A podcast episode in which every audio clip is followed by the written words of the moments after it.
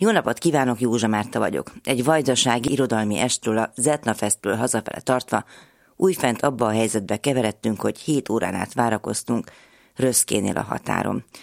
Gondolják csak át, mettől meddig lehet eljutni ennyi idő alatt, például a Budapesttől 684 kilométerre fekvő Münchenbe 6 óra pár percet mond az útvonal tervező.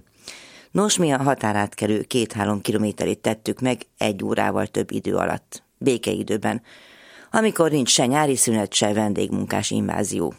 Amúgy, ha lenne, akkor is tenni kellene valamit, mondjuk megnyitni ideiglenes határátkelőhelyet, meghosszabbítani az ömmel este hétkor már bezárók nyitatartási idejét. Vagy mit tudom, én nem vagyok én közlekedési miniszter, a külügyér meg pláne nem. Lehet, hogy jobb lett volna tömegközlekedéssel járni, csak hogy a régióba vezető mindkét vasútvonalat felszámolták, az egyiket a kínaiakkal túrja Mészáros Lőrinc, a másikat kínaiak nélkül nem sikerült befejeznie, a nem tudom hányadik határidő módosítás után sem.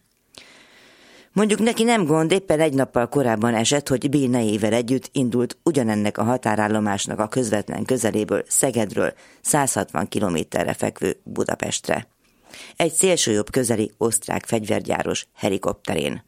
Ha csak egy nappal korábban megyünk, integethettünk is volna neki. Így aztán azon gondolkodtunk, hogy kinek intenénk be. Tehát az van, hogy ott állsz, tíz percenként moccan pár métert a sor, sok száz autó, mindenféle távoli rendszámmal. Nyilván Európa összes országából érkezőket lehet ott találni. Még szerencse, hogy rátaláltunk egy hozzánk aránylag közel álló lap oldalán egy frissen megjelent cikre, baráti tűz.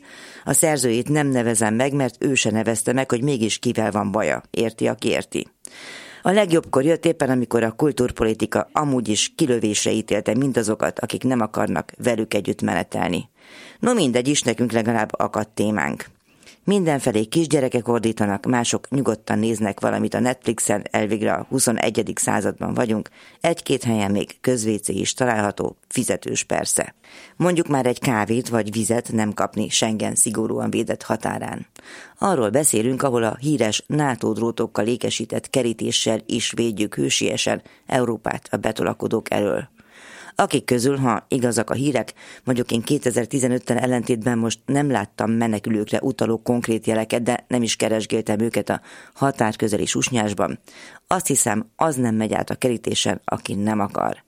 És mindezt jócskán megkönnyíti, hogy a keresztény Európa kipcsak kucsmás védelmezője, néprajzosok kimélyenek, szélne keresztette az elfogott embercsempészeket.